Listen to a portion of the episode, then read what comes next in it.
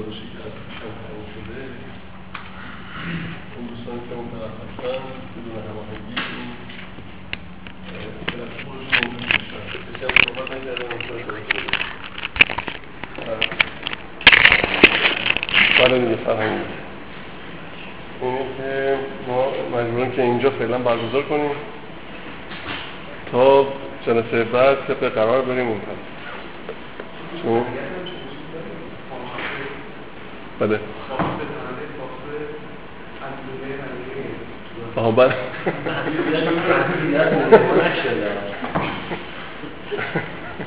آره. یه در حضر باش که سر میشه که نه دیوارش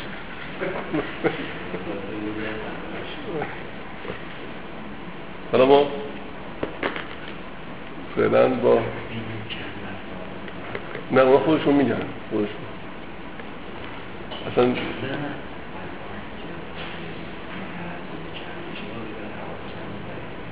بله حالا باید باید با آقای قاضی با آقای قاضی حالا این همین جلسه هست همین جلسه بعد اون هست اگه موافق باشید ما یه تفعالی به حافظ بزنیم ببینیم که با این روز بارونی و این عرض کنم که ترافیک سنگین حافظ ما چی میگه؟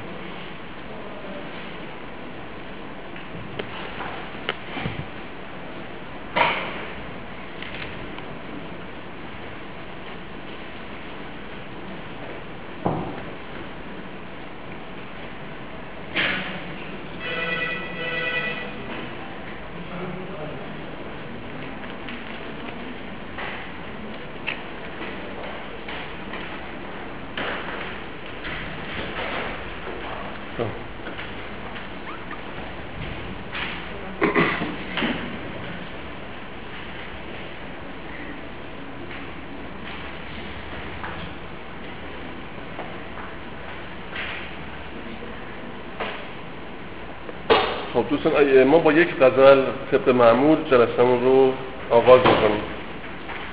آن کیست که از روی کرم با ما وفاداری کند؟ آن کیست که از روی کرم با ما وفاداری کند؟ بر جای بدکاری چو من یک دم نکوکاری کند. اول به بانگ نای و نی آرد به دل پیغام وی وانگه به یک پیمانه می با من وفاداری کند.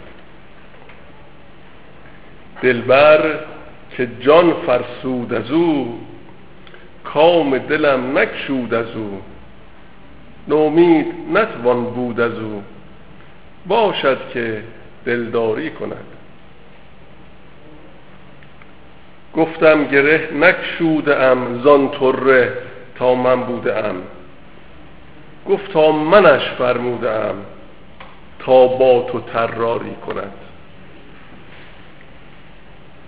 گفتم گره نکشوده ام زان طره تا من بوده ام گفتا منش فرموده ام تا با تو تراری کند.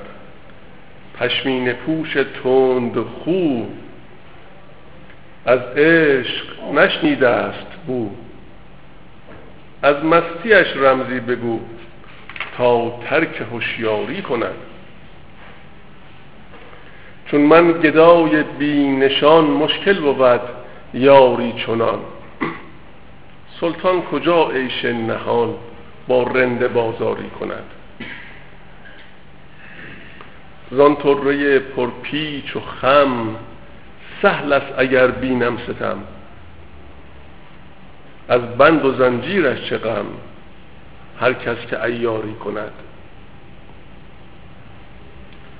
شد لشکر غم بی عدد از بخت می خواهم مدد. تا فخر الدین عبدالسمد باشد که غمخواری کند. با چشم پرنیرنگ او حافظ مکن آهنگ او. کان طره شبرنگ او بسیار طراری کند.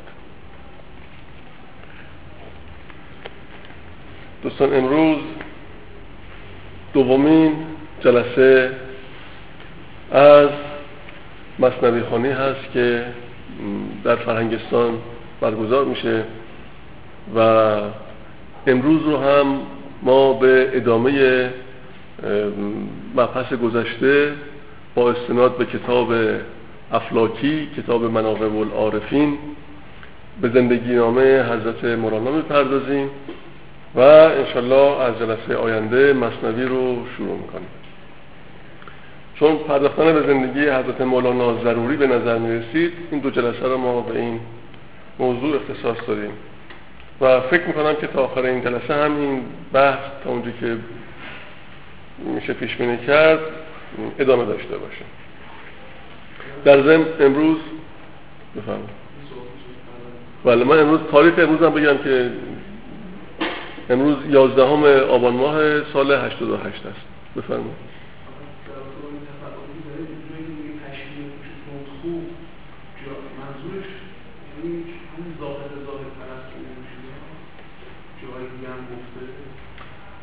ظاهرا اینطوریه. نشنیده است بو بله.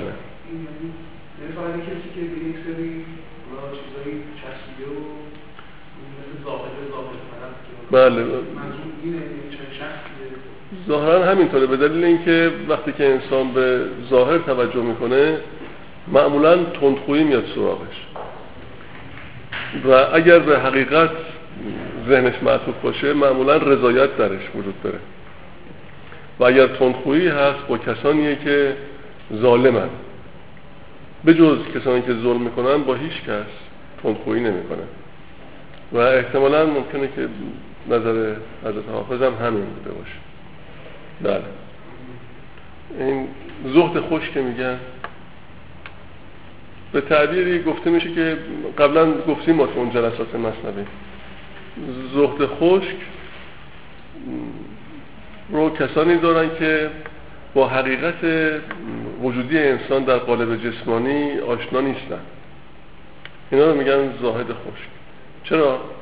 به دلیل اینکه انسان تو این جسم که آمده هم بهر کاری آمده همین که آمده عالم, عالم و زمان فانی رو تجربه کنه. چون در زمان باقی که بوده آمده که زمان فانی رو تجربه کنه. و نه اینکه فقط به زمان باقی متصل باشه. ذات انسان در این قالب جسمانی سیر از زمان فانی به باقی و از باقی به فانی است. ذاتا اینجوریه. خب حالا بعضی هستن که می‌خوان تماما به عالم و زمان باقی متصل باشن. خب حال اینکه ذات زندگی جسمانی ما این ایجاب نمی‌کنه. خب این رو حافظ بهش میگه زهد خشک زاهد. در حالی که باید اون زمان فانی رو هم در این قالب تجربه کرد. خب، حالا وقتی که اینطور میشه انسان محدود میشه به اطلاعاتی که به دست آورده و عموما هم اطلاعاتش دست دومه. عموما انسان ها اطلاعات دست دوم دارن. یعنی تقلیدیه. اطلاعاتی نیست که حقیقتا خود فرد حاصل کرده باشه. بنابراین اطلاعات که در اختیار داره با شرایط واقعی زندگی چون تطبیق نمی‌کنه این ممکنه که تندخو هم باشه.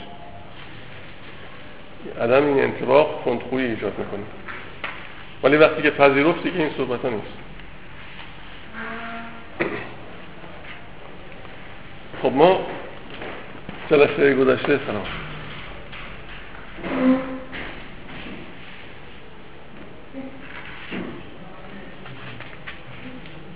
جلسه گذشته با استناد کتاب مناقب العارفین افلاکی تا صفحه چند شما مطالعه کردیم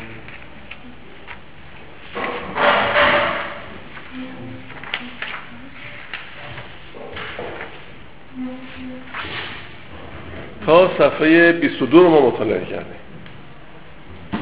و زندگی خاص و پر حادثه حضرت مولانا رو تا اینجا بررسی کردیم و دیدیم که حضرت مولانا در شرایطی رشد کرده که دوران کودکی رو همواره سالهای سال در سفر بوده. و از مکانی به مکان دیگه رفتن. و حوادثی که در این کتاب ذکر شده بود. حالا همین بحث رو ادامه میدیم. اگر موافق باشید ما یه چند ساعت جلوتر رو هم بخونیم.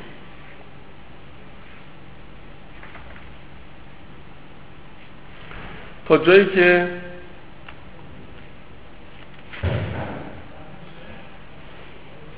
حضرت مولانا پیش بینی کرده بود که لشکر مغول از مشرق میان و حکومت محمد شاه رو از بین می‌برن و حتی در این قسمت که بودیم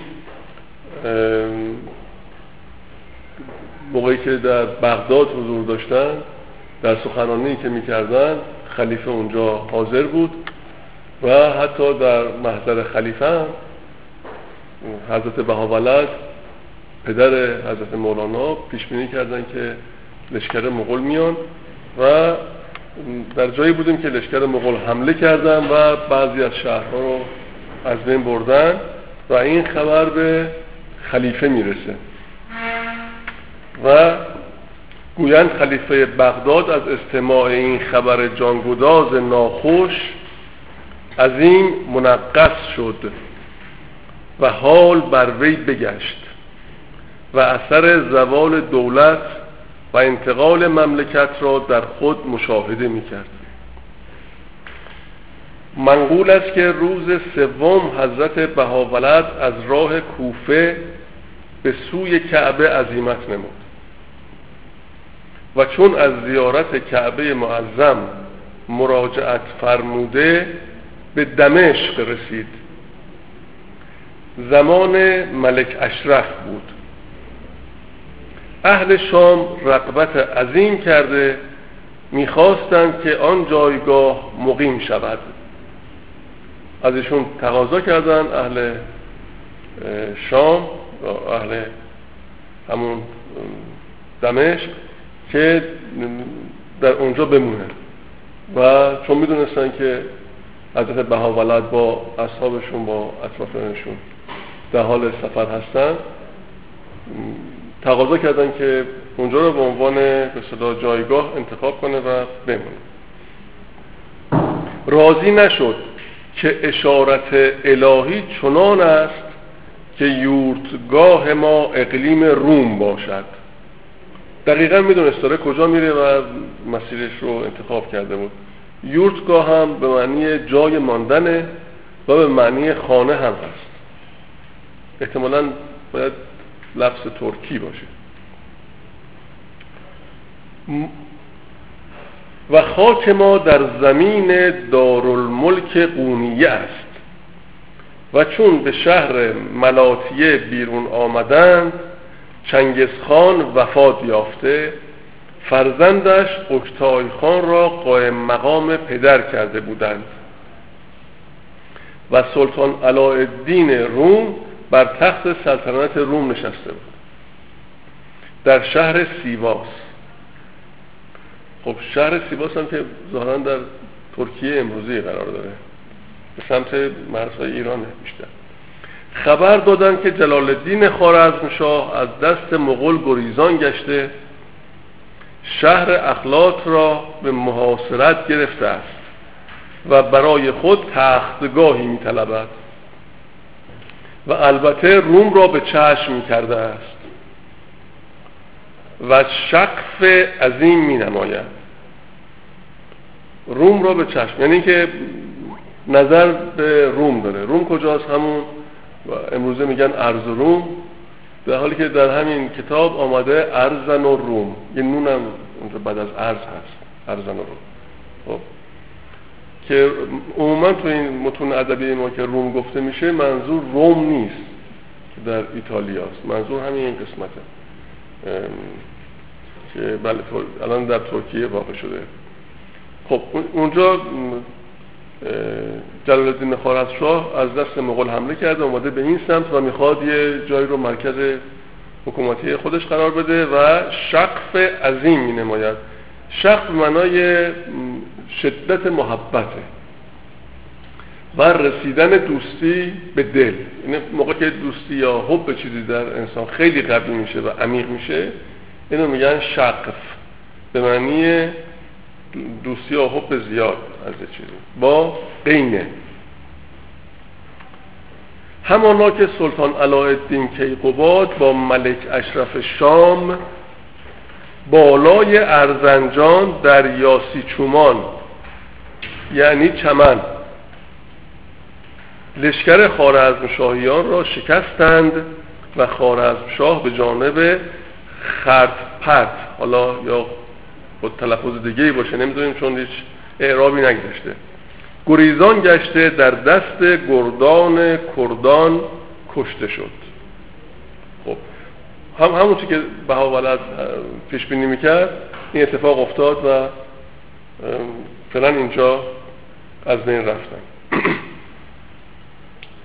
کشته شد ظالم جهانی زنده شد. هر یکی از نو خدا را بنده شد. اینجا میگه هر یکی از نو خدا را یعنی اگه ظلم حاکم باشه اینطور که از این بیت استنباط میشه یعنی مردم هم دیگه ممکنه که خدای واقعی نداشته باشن. خدای مردم هم تغییر کنه. هر یکی از نو خدا را بنده شد. در فتاد در فتاد اندر چهی کو کنده بود. زان که ظلمش بر سرش آینده بود. پس در اینجا می‌بینیم که این ظلمی که دستگاه خارزشاه با مردم کرد و این دستگاه با بخصوص با مردمی که از مشرق از شمال شرقی می آمدن با مغول ها کرد و همون داستانی که دفعه قبل صحبت کردیم که حضرت بهاولد به عنوان جندالله لشکر مغول رو قلم داد کرد. همون ظلم موجب شد که این خاندان از بین بره.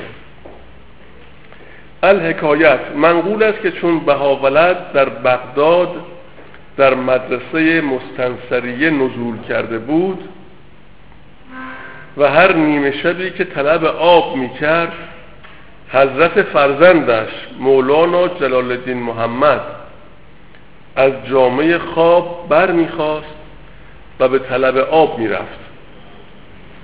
و چون بر در مدرسه می‌رسید بی واسطه مفتاح به امر فتاح چنان که یوسف صدیق را در مدرسه گشاده می‌شد و می‌شد. و ابریق را از شرط بغداد پر آب کرده به سر وقت پدر می آورد. باز در مدرسه چنان که بود بسته می شد. مگر بواب مدرسه مردی بود خلاطی صاحب دل و روشن زمیر به کرات این معنی را مشاهده کرده بود و هیچ نمی گفت. چون آن حالت از حد گذشت به مشایخ بغداد قمز کردن گرفت.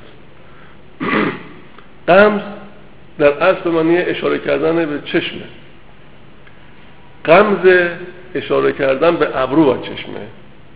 هر دو. در واقع اینجا مرادش این است که اون بواب اون مسجد مستنصریه اون مدرسه مستنصریه همین موضوعی که شبا می‌دید بالاخره به مشایخ شهر گفت. در حالی که نمیبایست می‌گفت. مگه هر چه آدم می‌بینه باید بره بگه. خب؟ بهاولد از آن حرکت منفعل شد و بواب را توبیخ کرد. که چرا چنین کردی؟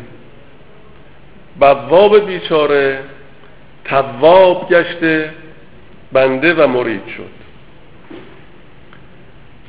خب اینجا این درس هم که از همین یه صحنه کوچیک می‌بینیم و می‌گیریم. خب اینه که آدم هر که مشاهده می‌کنه ولی اینکه به نظر میاد که مثبت و خیره بیدلیل نباید هر جایی بازگو بکنه. یعنی اون درسی که حضرت بهاولت به این باب میده اینه که هرچه مشاهده می‌کنی در صندوقچه اسرار خودت نگه دار. حق نداری اسرار رو جای دیگه ای منتقل کنی حالا اون سر هرچی می‌خواد باشه داره بله بله خودش روشن آخه ببینید این طور نیست که شما فکر کنیم هر کس که روشن زمیر خطا نمی‌کنه اون هم بالاخره اندازش یه اندازه محدودیه دیگه ببین اینجا دقت کنید ببین چی میگه اینا هم نکاتی است دیگه اینجا میگه چون اون آن حالت از حد گذشت. یعنی مرتب مشاهده چیزهایی می‌کرده. دیگه اینم اندازش طوری بود که دیگه نمی‌تونست بیش از اون رو در خود نگه داره و رفت گفت. منقول است که چون از شهر ملاتبه بیرون آمدند و از هزای ارزنجان عبور میفرمود هزا با ه جیمی با ها و دالزال. به معنای برابر هست. از هزای جای عبور کردن یعنی که از برابر جای. یاران کرام شیخ ربانی گهوارگر و خاجگی و شیخ حجاج و غیرهم که مریدان خاص بودند التماس نمودند که به ارزنجان دراییم ارزنجان هم باز همین شهرهای شرقی ترکیه است که اگه ما بخوایم از زمین بریم به سمت استانبول از کنار اون شهر رد میشیم. دراییم فرمود که دستور نیست. حالا این که دستور نیست از کجا دستور نیست؟ یعنی اجازه نیست. خب از کجا؟ که با جماعت در آن شهر دراییم چه مردم بد در آنجا بسیارند. و خب بازم این می‌تونه اینجور به ما درس بده که اگر جایی مناسب رفتن نیست خب انسان نباید بده. اگر انسان های نادرست در جایی هستن ضرورت نداره که انسان به اونجا قدم بگذاره. خب این باید با قاطعیت آدم متوجه بشه. و حتما دلیلی بر این داره. میگه و اینجا قبلا گفته که دستور نیست که با جماعت در آن شهر دراییم شاید برای خودش مشکل نبوده. ولی با دیگران قرار نبود که در اونجا بریم. روایت چنین کردند که خدمت ملک فخردین ارزنجان رحمت الله علیه از جمله روشندلان بود و معتقد اولیا. یعنی ملک اون شهر والی اون شهر خودش آدم بزرگی بوده و معتقد بوده. و جفت او اسمتی خاتون که در افت و اسمت آیشه دهر و خدیجه عصر و زمان بود و ولایت او مشهور گشته. از عالم غیب او را معلوم شد که این چنین قصفی عالم از حوالی شهر گذر می کند فلحال بر اسب نجیب سوار شده در پی بهاولد روان شد. اون دوران هم به دلیل که سکوت ذهنی داشتن و از هان آرام بود چیزی رو که در اطرافشون اتفاق می افتاد دریافت می‌کردن. اون امواج رو می‌گرفتن. و به اون چی که می‌گرفتن عمل می‌کردن. مطمئن بودن کسی اونجا نه رادیو نه تلویزیون نه موبایل چیزی نبود که بگه که حضرت بهاولد از اینجا رد میشه. ولی همین که به دلشون میفته که یه همچین شخص بزرگی رد میشه پا میشن و سوار اسب میشن و میرن به استقبال همانا که غلامان خاص ملک فخردین را از وقوع حال اخبار کردند. با سواری چند در عقب اسمتی خاتون روان شدند. و در نزدیک آق شهر ارزنجان به حضرتش رسیدند و از اسبان خود پیاده گشته زمین بوسیدند. حضرت بهاولد دلداری ها فرمود و هر دو را به مریدی قبول کرد. از هر شهری که رد می شد یه ده می آمدن و اتصالی برقرار می‌کردن. این که میگن مرید خب حضرت بهاورت که اونجا نبود دیگه. همین که میپذیرفت یعنی اتفاقی میافتاد. خب، این پذیرش متقابل موجب می‌شد که اتصالی برقرار بشه اتصال ارتعاشی. وقتی که اتصال برقرار می‌شد دیگه خیالشون راحت بود که این رابطه هست. حالا تمام این مریدان هر کدومشون در جایی از نقطه از این عالم بودن. ولی ارتباط و اتصال بود. به مریدی قبول کرد. همچنان که ملک فخردین به جد تمام بی حد لابه ها کرد که به ارزنجان مراجعت نماید. ممکن نشد. فرمود که اگر طالب و عاشق منید در این قصبه برای من مدرسه ای بنا کنید. مدتی اقامت افتد. خب.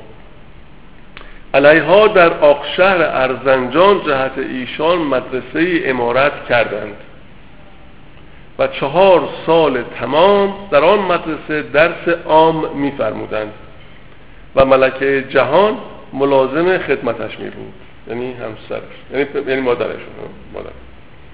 خب.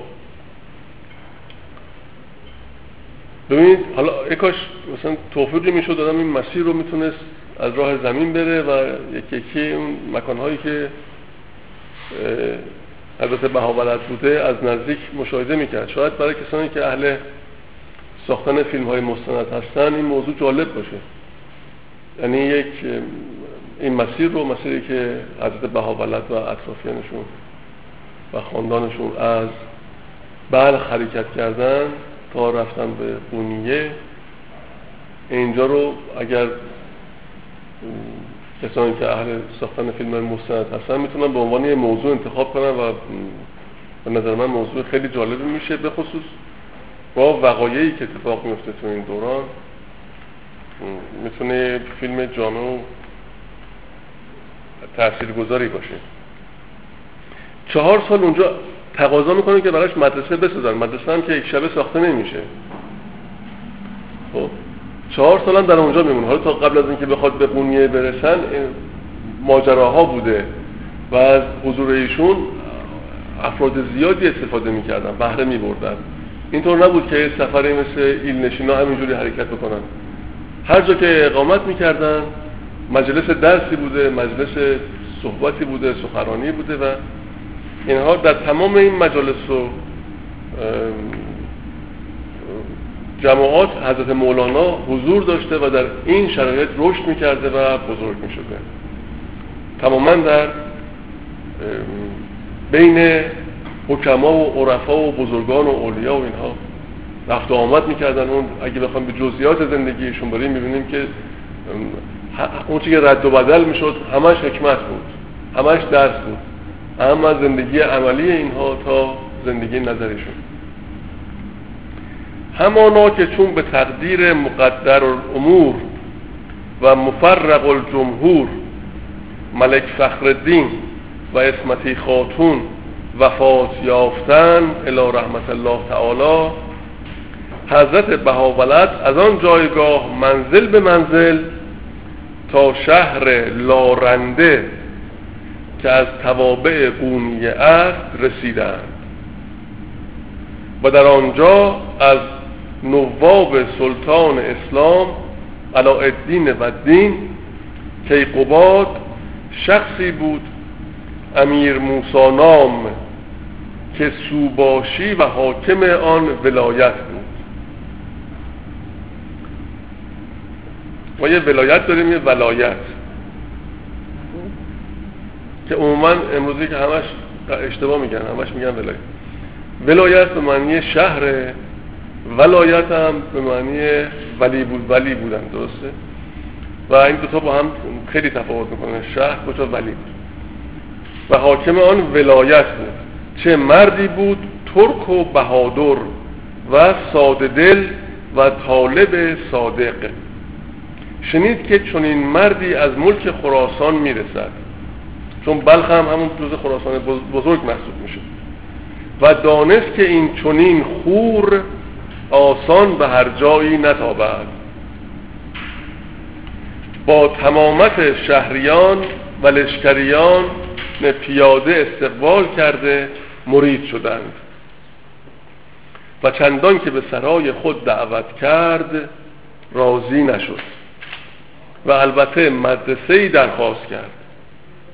که خدمت امیر موسی فرمود که در میانه شهر جهت او مدرسه بنیاد نهادند. خب در اینجا مدرسه ای خواست و نظر حضرت بهاولد این بود که هر کسی رو شعنیست و هر کی جایگاهی داره هم جایگاه محسوس هم غیر محسوس. یعنی غیر محسوس یعنی اون مقام منزلت معنوی و محسوس یعنی اینکه در چه مکانی باشه. خب؟ ایشون هر جا که می‌رفت مدرسه رو انتخاب می‌کرد. و این جالبه. در جایی هم در ادامه برای هر قومی گفته که هر گروهی چه جایگاهی دارن که می‌رسیم بهش. گویند قرب هفت سال یا زیاده در آن مدرسه می بودند چهار سال اونجا بود. هفت سال هم اینجا میشه. یازده سال. و از بلخ هم که حرکت کرده تا به اینجا برسه مدتی زمان برده و حضرت مولانا تماما در این سفرها تربیت می‌شد و تحصیل می‌کرد.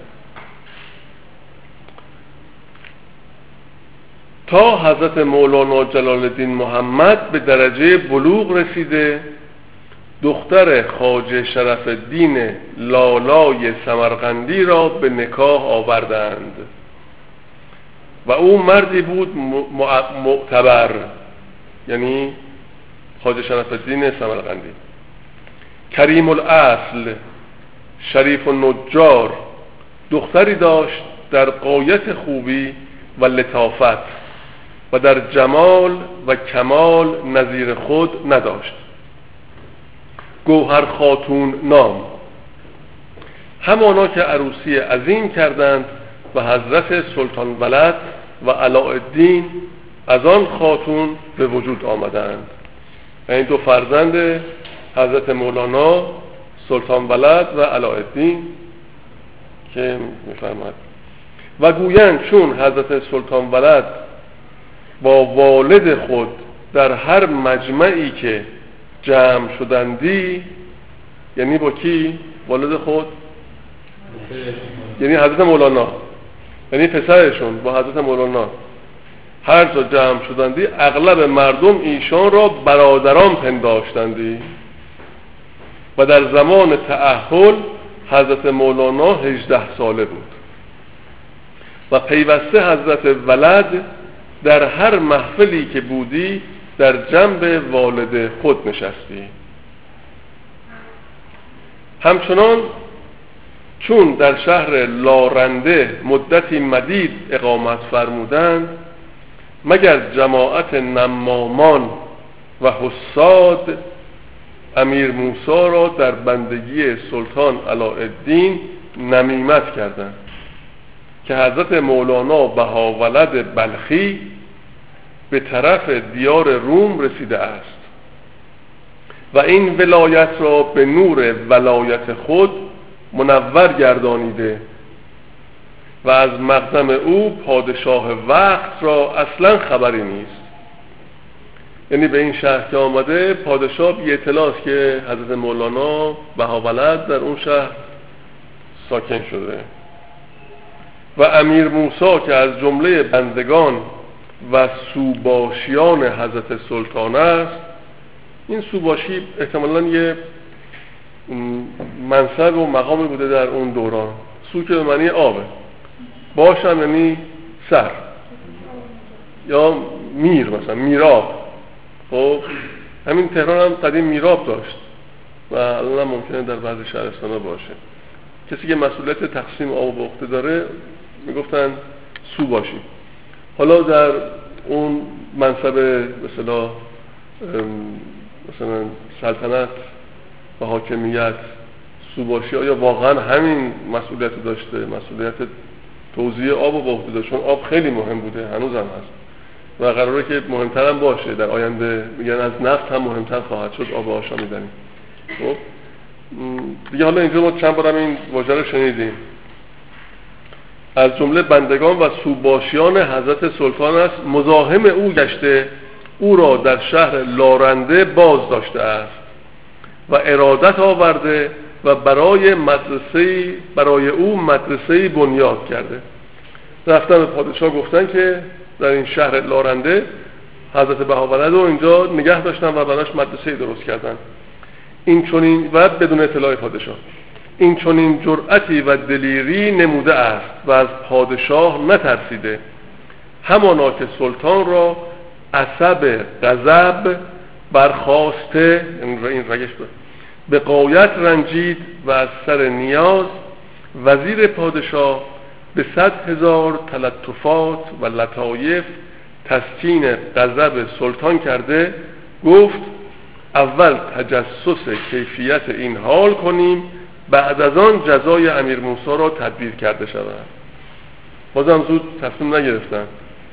خواستم ببینن که ماجرا چیه.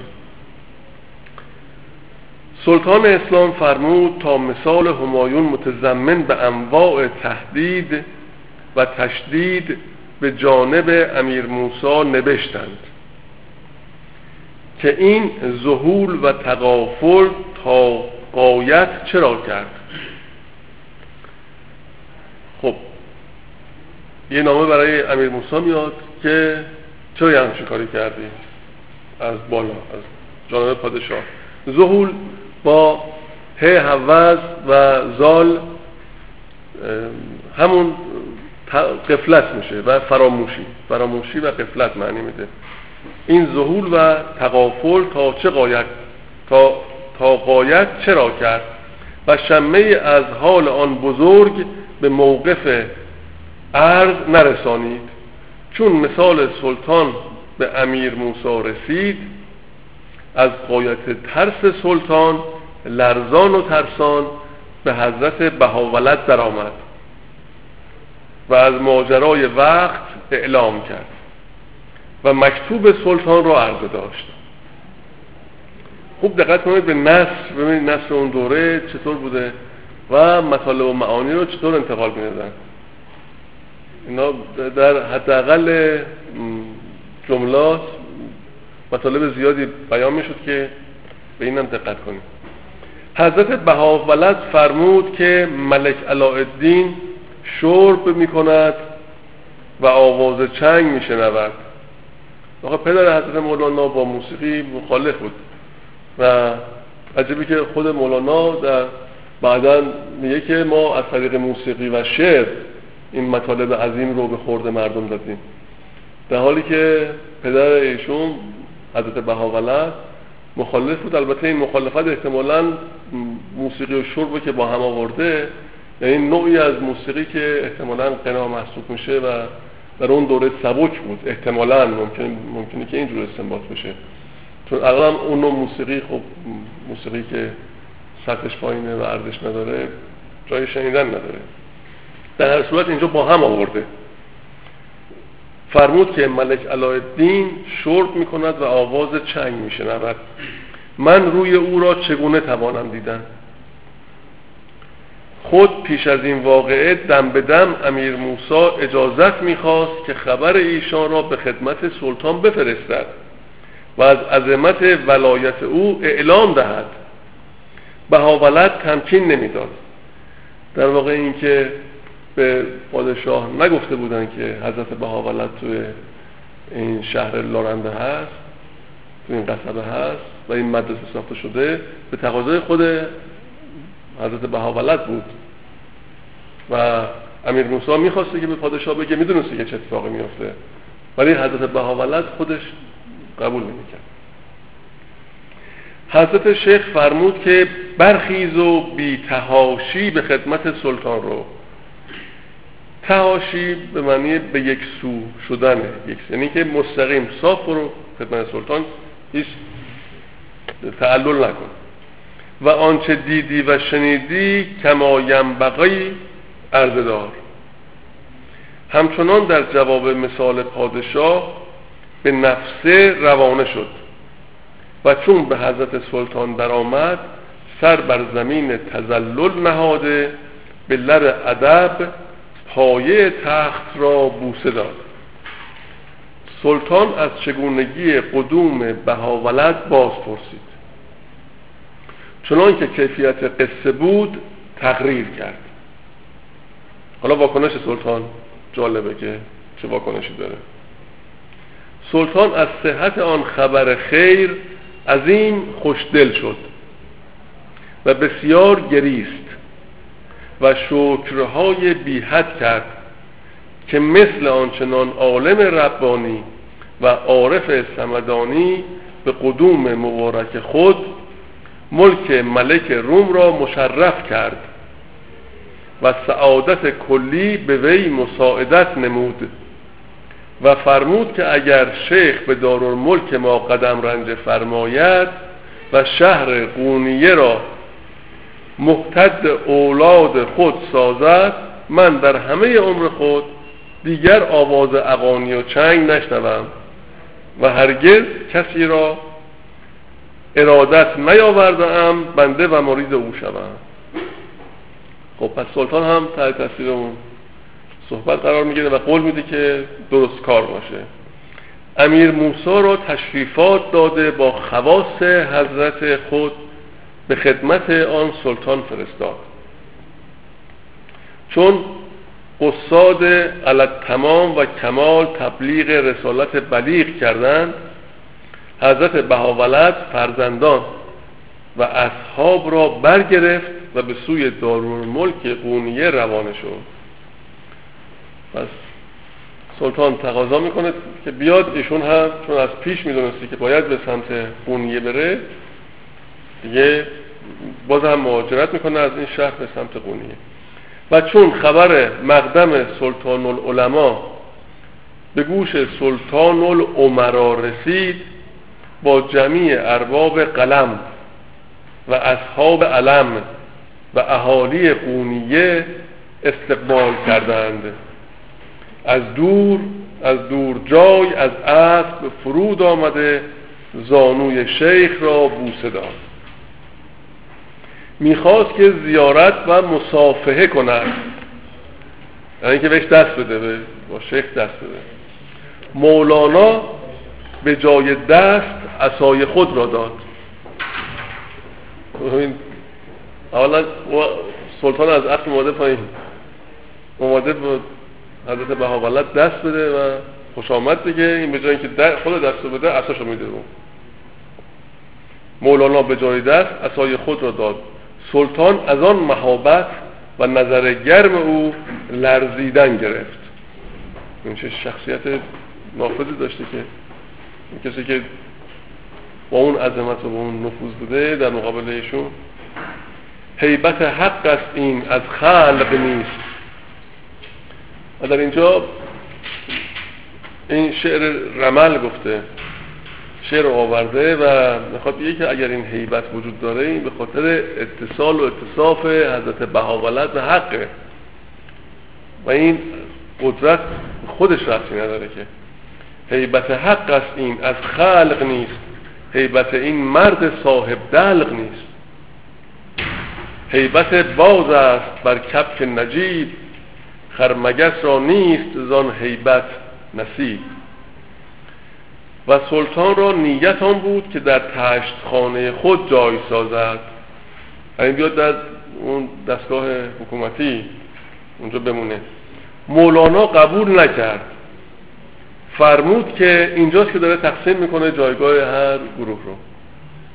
فرمود که ائمه را مدرسه و شیوخ را خانقاه و عمرا را سرای و تجار را خان و رنود را زوایا و قربا را مستبه مناسب است. همانا هم مستبه میشه میخانه. همانا که در مدرسه التونپا نزول فرمود.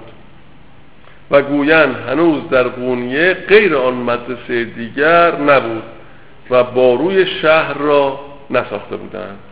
هنوز این شهر حسار نداشت.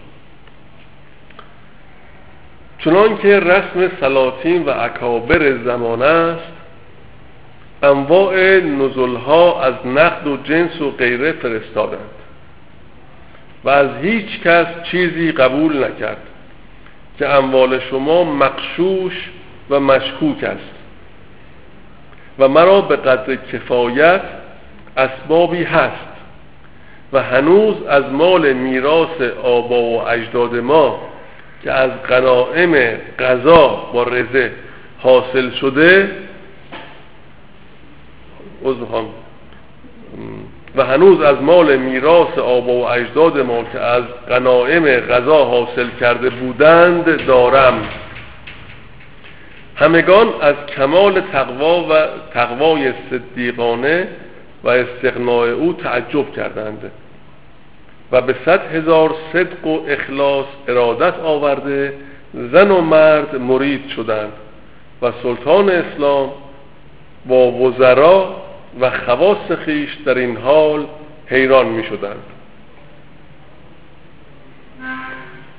گویند در آن زمان دو جوان مقبل مرید مقبل ایشان شده بودند. یکی خبازی می کرد و یکی قصاب بود. حالا شما ببینید که این شهر کل این شهر قونیه تحت تاثیر افکار حضرت مولانا بهاولت قرار گرفتن. پدر حضرت مولانا. و خب تا موقع رحلتشون هم در اون شهر بودن. حتی جای جایگاه دفن خودشون رو تعیین می‌کنن. میگن میگن که من اینجا بالاخره دفن میشم. و مرقد ایشون که ساخته شده حالا می‌رسیم اینجا. من قطعا باید بهش استناد کنیم. این مرقد هم ظاهرا اکنون که در شهر قونیه هست در همون مکانی است که حضرت بهاولد قبلا پیش بینی می‌کنه و اونجا رو نشون میده. و جالب اینه که شما در شهرهای ترکیه که میرید به قونیه که می‌رسید از یه آرامش خاصی برخورداره. و یه موج مثبتی اونجا حاکمه. و به شرطی که مستقیم به قونیه نرید. به شرط که از شهرهای دیگه چند روزی هم در شهرهای دیگه باشید. و بعد به برید اون وقت مقایسه میشه. می‌بینید که یک آرامشی در این شهر هست که از اون دوران همچنان این ارتعاشات آرام و مثبت باقی مونده و هنوز هم به خاطر اینکه حضور اون بزرگان در اون شهر هست می‌بینیم که مردم مردم آرامی هستن. با شهرهای دیگه واقعا متفاوتن. و کاملا محسوسه که در اونجا یک اتفاقات دیگه ای افتاده و هنوز آثارش در اونجا باقی است. و شاید ما تو هر شهری تو هر مکانی که میریم از اون ارتعاشاتی که تو اون مکان هست به هم سابقه اون شهر پی ببریم هم به خصوصیات مردمی که در اون شهر هستن. و امیدوارم که این چه فرقی هم را نمیدن شاید خودشون باید مثبت باشن دیگه در حال حاضر به دلیل اینکه مرقد حضرت مولانا و بهاولد و بقیه بزرگان در اونجاست از همه جای دنیا اونجا مسافر داره.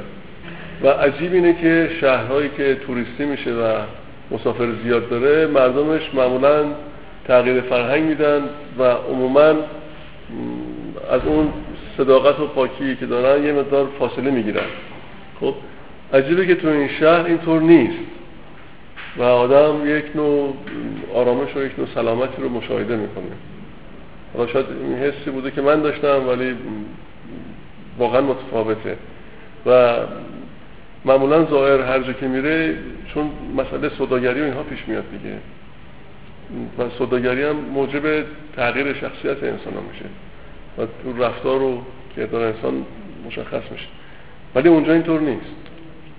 و این هم از چیزهای جالبه. گویند در آن زمان دو جوان مقبل مرید مقبول ایشان شده بودند. یکی خبازی می‌کرد و یکی قصاب بود. خب حالا اینکه یکی مثلا نانپز بود و یکی هم قصاب اینم باز نکته جالبیه. تمام بزرگان ما تمام اولیا تمام کسانی که ما می‌شناسیم همه هر کدوم مشاقلی داشتن. شغل اونها شغل ساده ای بوده. حافظ هم خباز بود دیگه. نانپز بود نانوا بود. و همینطور که به تاریخ اولیا و بزرگان نگاه می‌کنیم عموما اینطور بودن الان اون شغلی که یه فردی منصوب به او هست ملاک قرار میدیم و ارزش گذاری شخصیت فرد رو بر اساس شغلش ما در ذهنمون انجام میدیم در حالی که می‌تونه کسی شغل در ظاهر ساده اجتماعی داشته باشه ولی واقعا انسان بالا و بزرگی باشه. الان برعکس شده همه چیز. ما فکر می‌کنیم که اون شخصیت انسان به عنوانی است که شغل اون فرد برای ایجاد می‌کنه. در حالی که این نیست. می‌تونه کسی در یک شغل خیلی مثلا مهم امروزی باشه ولی از در شخصیت واقعا پایین باشه. یا بالعکس در یک شغل خیلی پایین باشه در ظاهر. ولی از نظر روح و شخصیت خیلی بالا باشه. اون که ما گاهی مشاهده می‌کنیم من چندین نفر مشاهده کردم که در شرایط بسیار ساده و پایین اجتماعی بودن ولی اینها واقعا جز بزرگان بودن. و این داستانی که پیش آمد بهتره که براتون بگم شاید این اون نگاه ما نسبت به هم دیگه تاثیر بگذاره.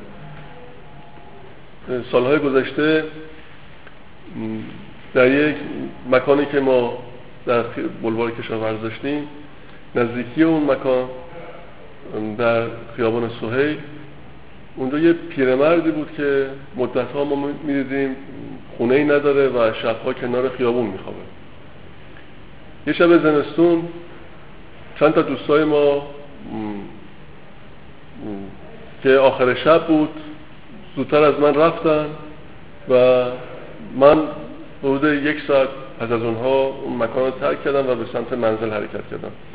همین که با اتومبیل می‌رفتم منزل رسیدم به اونجایی که این پیرمرد میخوابه دیدم که آتشی روشن کرده که هر شب اون سیاهی زمستون و یخبندان با یه آتش بسیار کمی سر می‌کرد.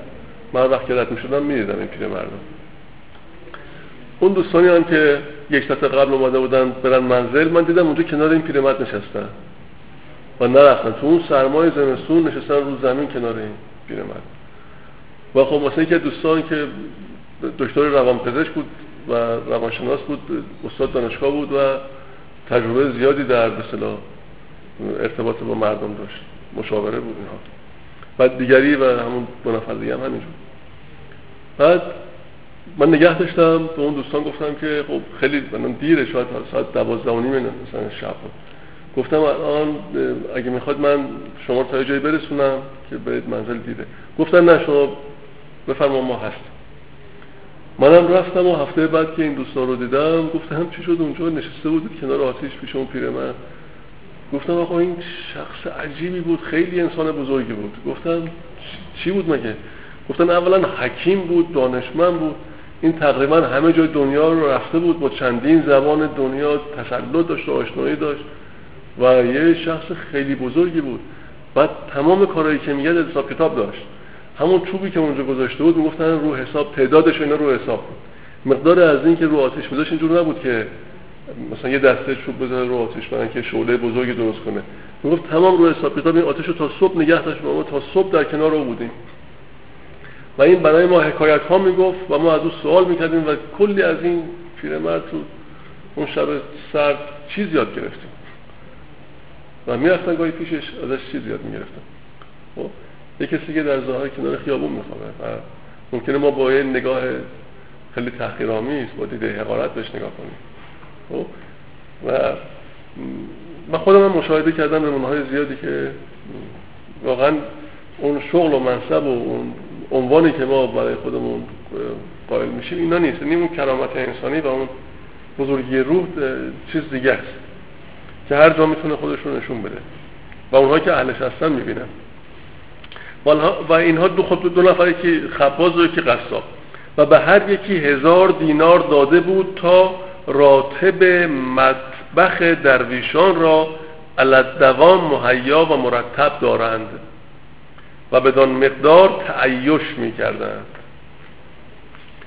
منقول است که روزی سلطان علایالدین رحم الله اجلاس عظیم کرده حضرت شیخ را به سرا دعوت نمود. چه تمامت علما و عرفا و حکما و شیوخ کبار و ارباب فتوت و گوش نشینان شهر حاضر بودند. چون حضرت بهاولد از در درآمد سلطان اسلام استقبال کرده درخواست کرد که حضرت مولانا بر تخت نشیند. گفت ای پادشاه دین من بنده ام بعد یوم می‌خواهم که سوباشی تو باشم و حضرت مولانا سلطانی کند. چه سلطنت ظاهر و باطن از قدیم العهد از آن شماست. همچنان حضرت بهاولد از حد بیرون عنایت ها فرموده چشم های سلطان را قبل ها داد و حاضران مجلس آفرین ها بر جان سلطان کردند و تعظیم و انصاف او را بپسندیدند و سناها گفتند.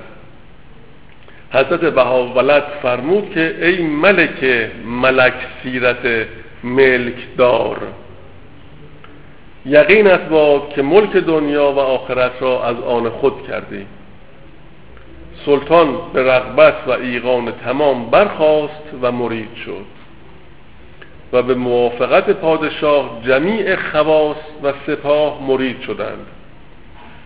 و افشانی ها کرده صدقات به ارباب حاجات بخش کردند. مگر در آن ساعت در زمیر سلطان گذشت گذشته باشد که حضرت مولانا کلمات و معارف میفرمود.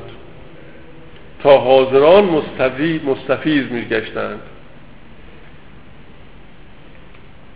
یعنی در ذهن در زمیر اون سلطان پادشاه میاد که ای کاش حضرت بهاولد صحبت بکنه تو این مجلس که همه استفاده کنن. فقط به ذهنش خطور می‌کنه. مولانا فرمود که ای ملک جهان تو را گفتن که سلطان العلماء می آید نگفتن که فصالی می رسد تا جهت ملک فصلی ترکیب کند. چه اگر به اخلاص و حضور دل دمی مراقب شوی و ادب باطن نگاه داری آنچه مطلوب و مقصود دل است بی گفت زبان میسرت شود.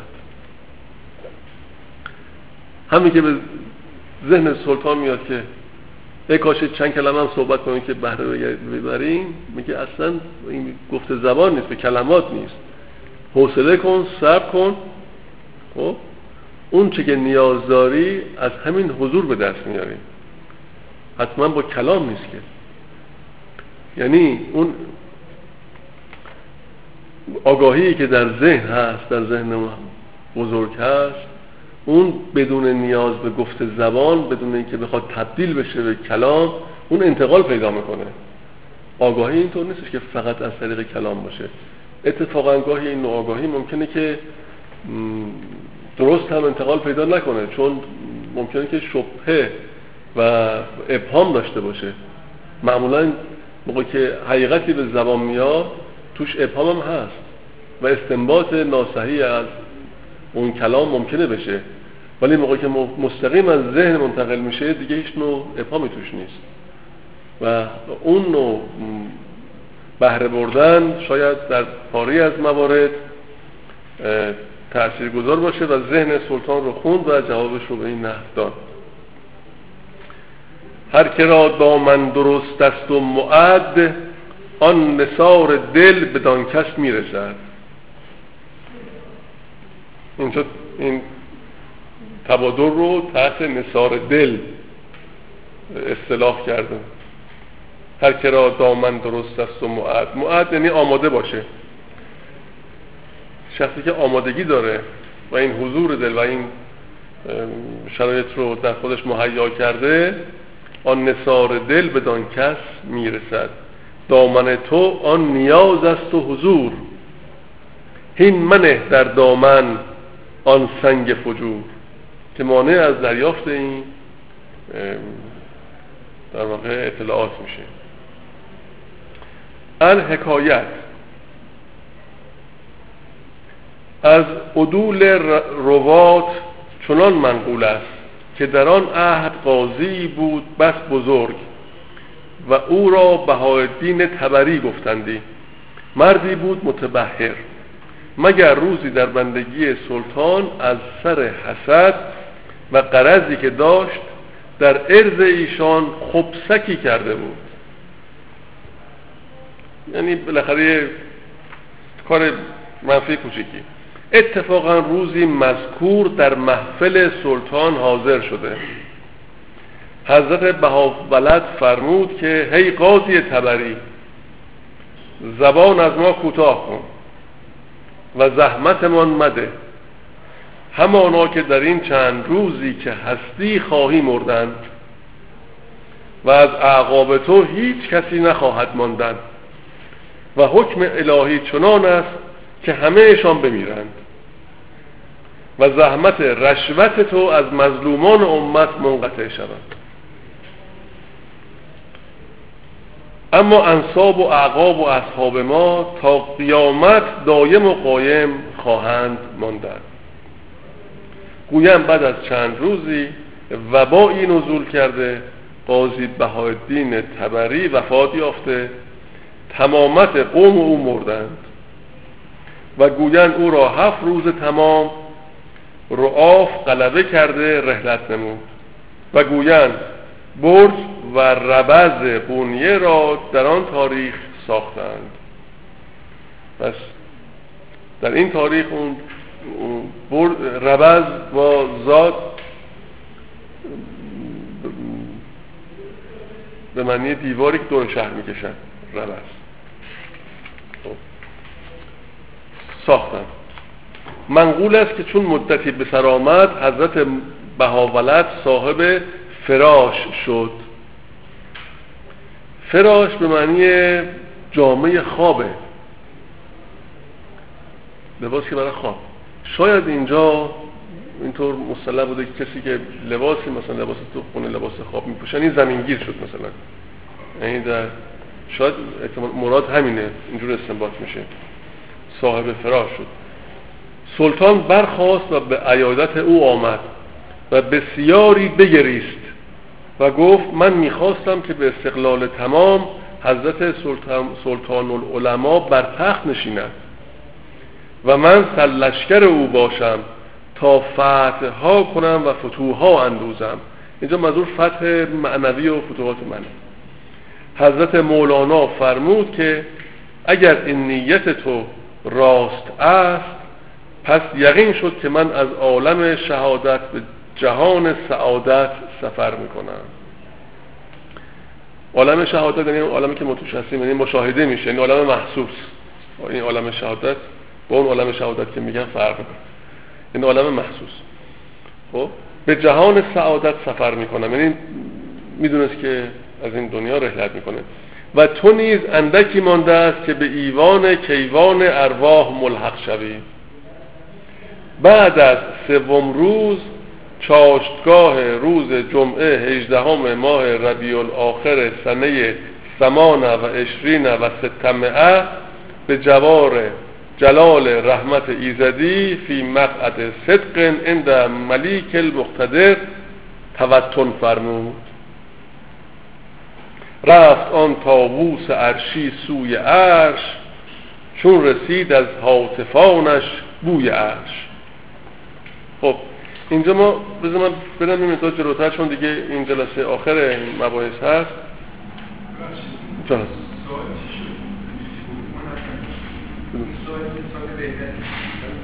الان میگم.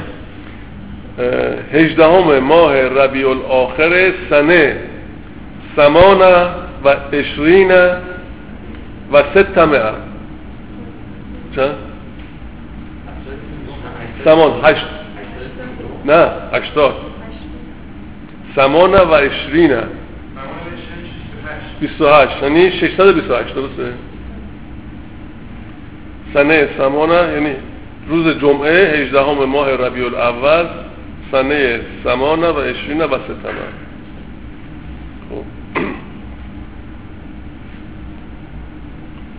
حالا ما یه مقدار جلوتر اینجا در یکی از این مطالب یک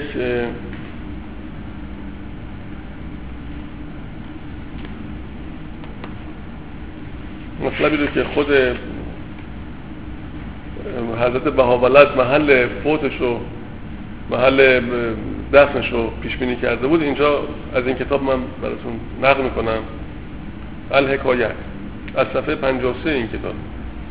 روایت کردند که پیش از امارت کردن روز قونیه محل مرقدی که حضرت بهاولد آسوده است مختصر تلگی بوده است. یعنی یه تپه کوتاهی. روزی از تر سوار گشته بدان جایگاه رسیده. ساعتی نیک توقف فرموده. اشارت کرده است که قبر من و از آن فرزندان و اعقاب و احفاد من همین جای خواهد بودن خب احفاد با ها به معنی فرزندزادگان هست. نه یه روز که سوار اسب بوده اونجا می‌رفته دیدن که رفته روی تپه و اونجا خیلی داره نگاه می‌کنه و متفکره اونجا. درنگ کرده اونجا مونده. بعد اشاره می‌کنه به اون قسمت اونجا. میگه قبر من و تمام خاندان من اینجا خواهد بود. و عملا هم همینطور میشنی اونجا شما در اون قونیه که تشریف ببرید همه حتی سلطان ولد علایالدین و بقیه حتی کسانی که حضرت مولانا مرید اونها بوده شیوخ بزرگ از کسانی که از ایران رفته بودن به زیارت ایشون از اولیا و اینها همه اونجا هستن. و مقابر زیادی از بزرگان اولیا اونجا جمعه و از همه جای دنیا از همه ادیان همه روزهای سال و همه ساعات مردم با احترام زیاد برای زیارت حضرت بهاولت حضرت مولانا و اعقاب اونها همه با احترام حاضر میشن. با همه از هر تیپی شما حساب کنید اونجا هستن. از همه جای جهان از آمریکا از اروپا از آسیا هستن همه نوع. به صف میستن و میرن زیارت می‌کنن و از اون ور میان بیرون. یه موزه هم اونجا هست که لباس هایشون و چیزهایی که وسایلی که دارن اونجا نگه داری میشه. پس اینجا چیز پیشبینی خود حضرت بهاولد ما اینجا دیدیم که ذکر شده. سلطان اسلام قوی متعلم شد و مسترب گشته. هفت روز تمام از سرا بیرون نیامد. چهر روز سوار نشد و از سر سریر بر حسیر نشسته. رسم ازا را به اقامت رسانید و چهل روز تمام در مسجد آدینه قلعه مسجد آدینه قلعه ختمها کرده خلق عالم را خانها نهادند و صدقات بر مساکین بخش کردند و فرمود که گرداگرد تربه مبارک شیخ حرمی برکشیدند و بر سنگی مرمرین تاریخ وفات را ثبت کرده کاویدند. و بعد از چند سالی سلطان اسلام نیز به دار السلام رحلت نمود. گل بود که اندکی به رویت میماند. گل بود که اندکی به رویت میماند.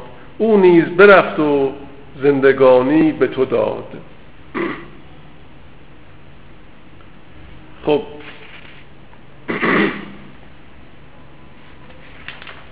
اینجا باز ما سعی می‌کنیم که نکاتی رو از زندگی حضرت مولانا برای ختم این جلسه از همین کتاب بگیم.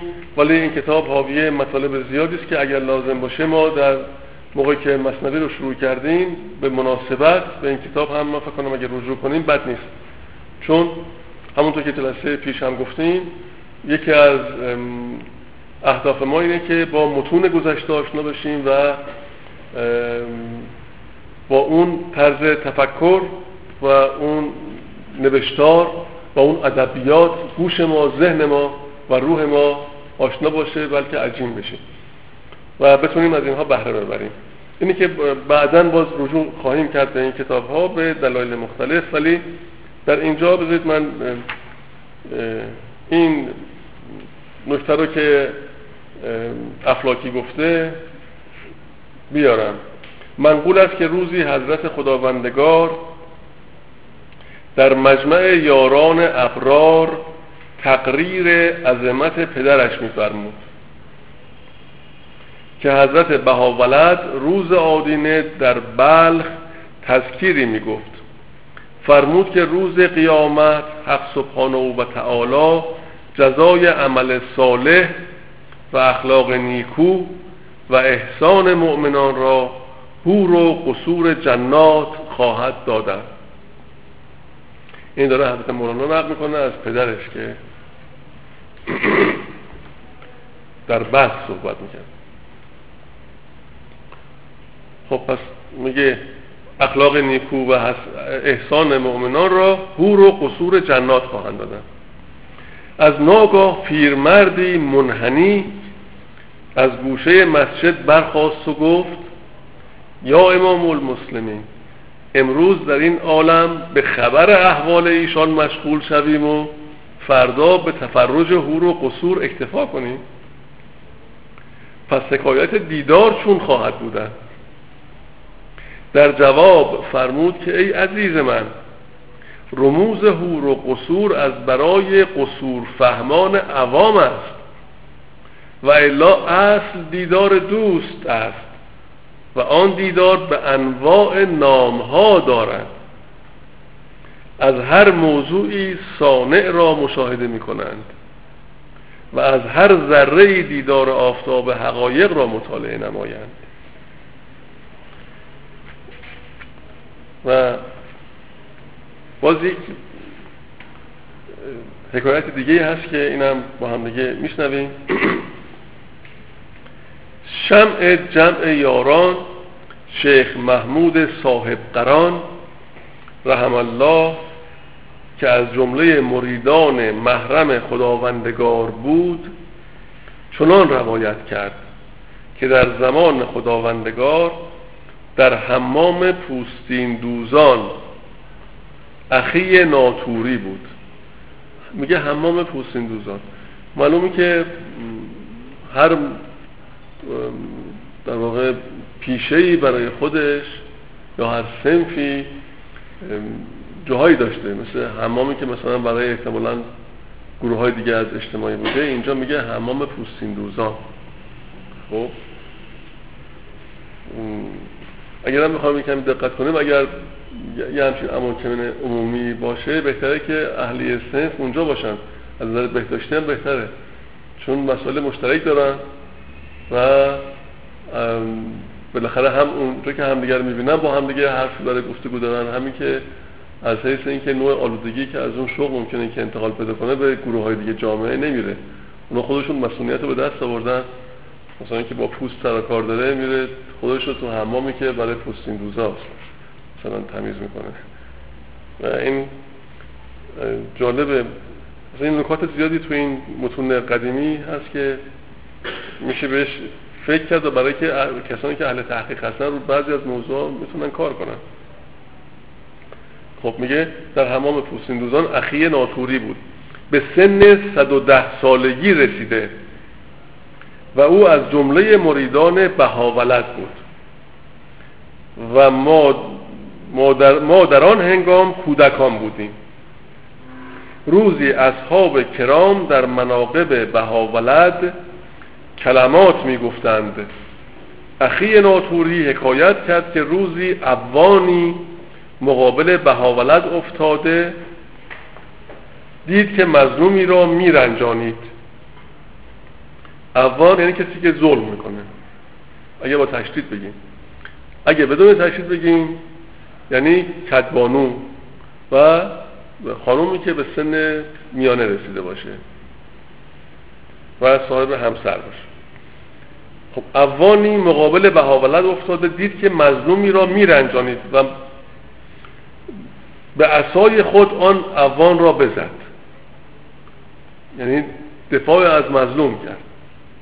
فلحال جان به جهنم سپرد. چه قدرتی داشته که با یه اصا برداشتند و به گورش بردند. سلطان اسلام در این قضیه متردد خاطر شد یعنی پادشاه وقت که بی موجب آن شخص را چون کشت. و سبب چه بوده باشد؟ مولانا فرمود که تا ملک در تردد نباشد که بی مراد حق برگی از درخت جدا نمی شود هیچ برگی می نیفتد از درخت. بی قضا و حکم آن سلطان بخت. و من به حقیقت سگی را کشتم و مظلومی را از ظلم او رهانیدم. سلطان فرمود که گور آن اوان را گشادند. همانا که سیاه سگی را خفته یافتند. سلطان سر نهاد و به تمهید عذر مشغول شد. فرمود که آن شخص را خوی سگی و سبعیت غالب بود. اغوری ها می کرد عاقبت الامر همچنان سگ محسوس شد و همچنان بر صورت سگی محشور خواهد شدن چنان که فرمود سیرتی کان بر وجودت غالب است.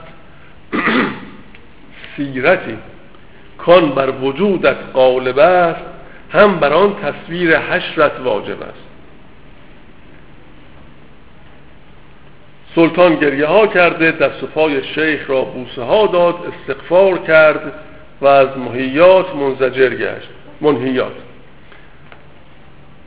این که اینجا فرموده است هر کس بر اساس اون صورتی که باطنش داره محشور میشه خب ما میشنویم و بزرگان اولیا میگن.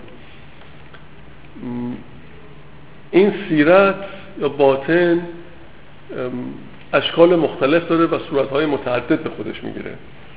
و هر موجودی هر جانوری هر گیاهی هر جمادی هم یک شخصیتی داره. این شخصیت و خصوصیت در همه موجودات هست.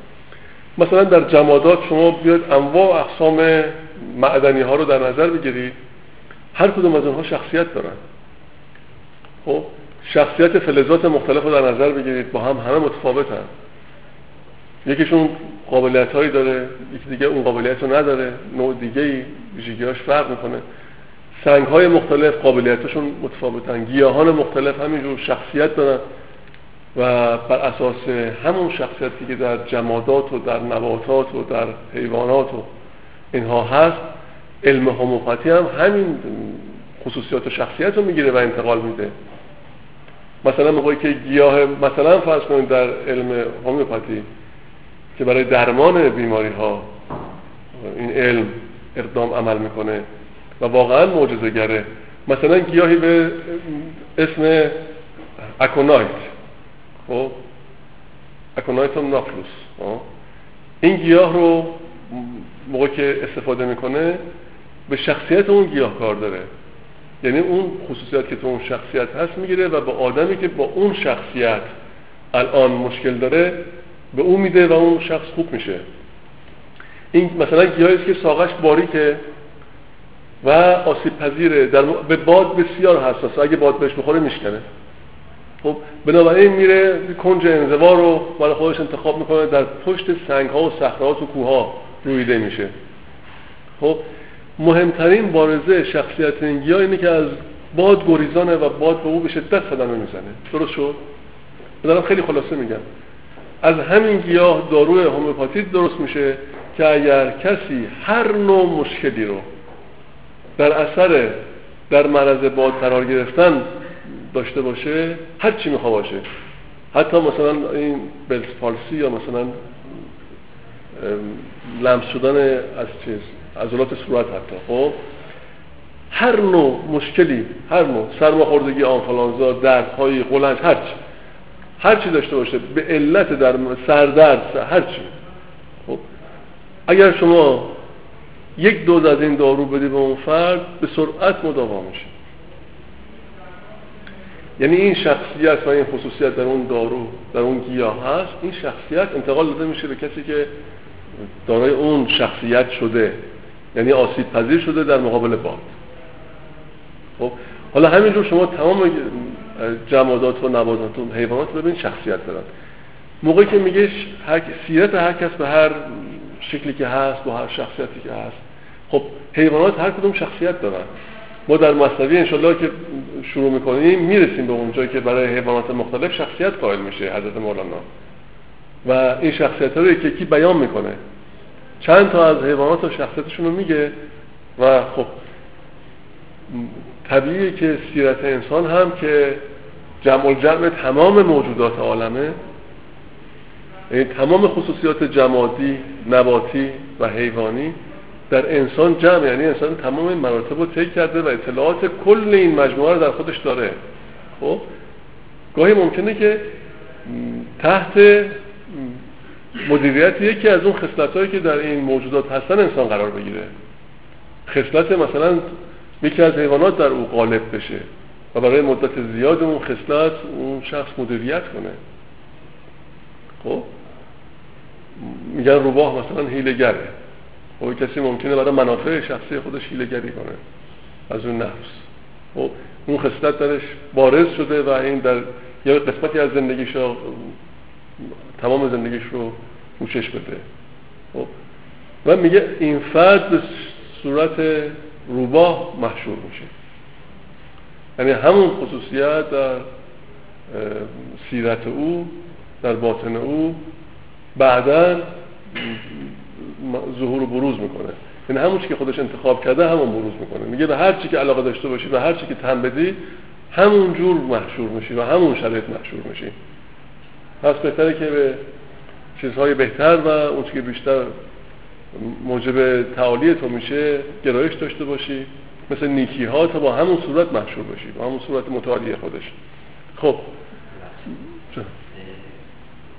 شده نهاد جسمانی مختلف من یه نفرم همون روحانی شد در اون که مثلا صورت رو با صورت واقعی شد تصور کنن یا نه صورت روحانیش ولی اینجا با این مثالی که اینجا میاره و قبر رو باز می‌کنم و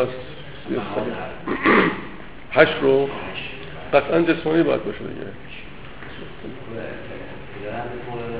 ولی اینجا چیز مگر اینکه از این گفته ما استنباطی بکنیم.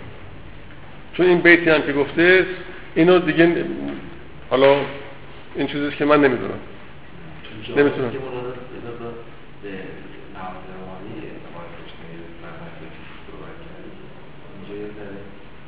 آره اونو حالا جای محل بحث داره به نظر من باید بعدا راجبش مطالعه بشه و بحث بشه و بیشتر روش تعمق بشه خب من فکر می‌کنم تا همینجا وقت ما تمام میشه. اگر دوستان راجب ساعت این جلسهمون نظری دارن می‌تونم بگم. ما می‌تونیم یه رو تا نیم ساعت زودتر و دیرتر شروع کنیم.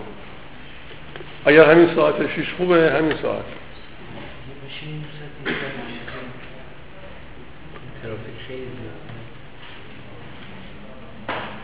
می‌خوای شیش رو شروع کنیم؟ امروز هم پنج دقیقه دیرتر شد.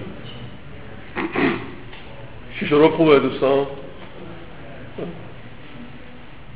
می‌خواه از جلسه دیگه ما شیش از اون ور دیر نشه از انتهای جلسه. اگه شیش رو باشه تقریبا یک رو به هشت تمام میشه. اگه شیش باشه هفت نیم. دیگه هم باز برگشتنشون مشکل نداشته خب خب. حالا ما یکم زودتر را میافتیم همون ساعت شیش انشالله بسیار خواهش کنم شب خیر خدا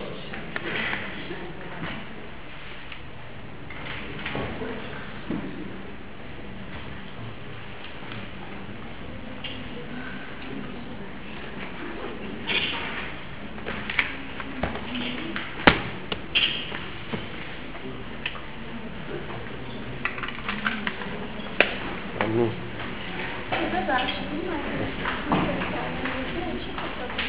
کتاب مناقب العارفین اخلاقی.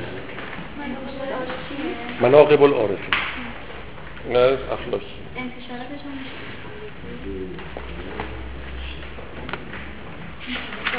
کردیم دنیای کتاب. آره اون برنامه رو گوش کنیم. این نبود. اه، ببینم اگه باشه، چی- خوبه. اینا. مرسی شما خوبی؟ سلامتی قربان شما. خیلی خوش آمدید.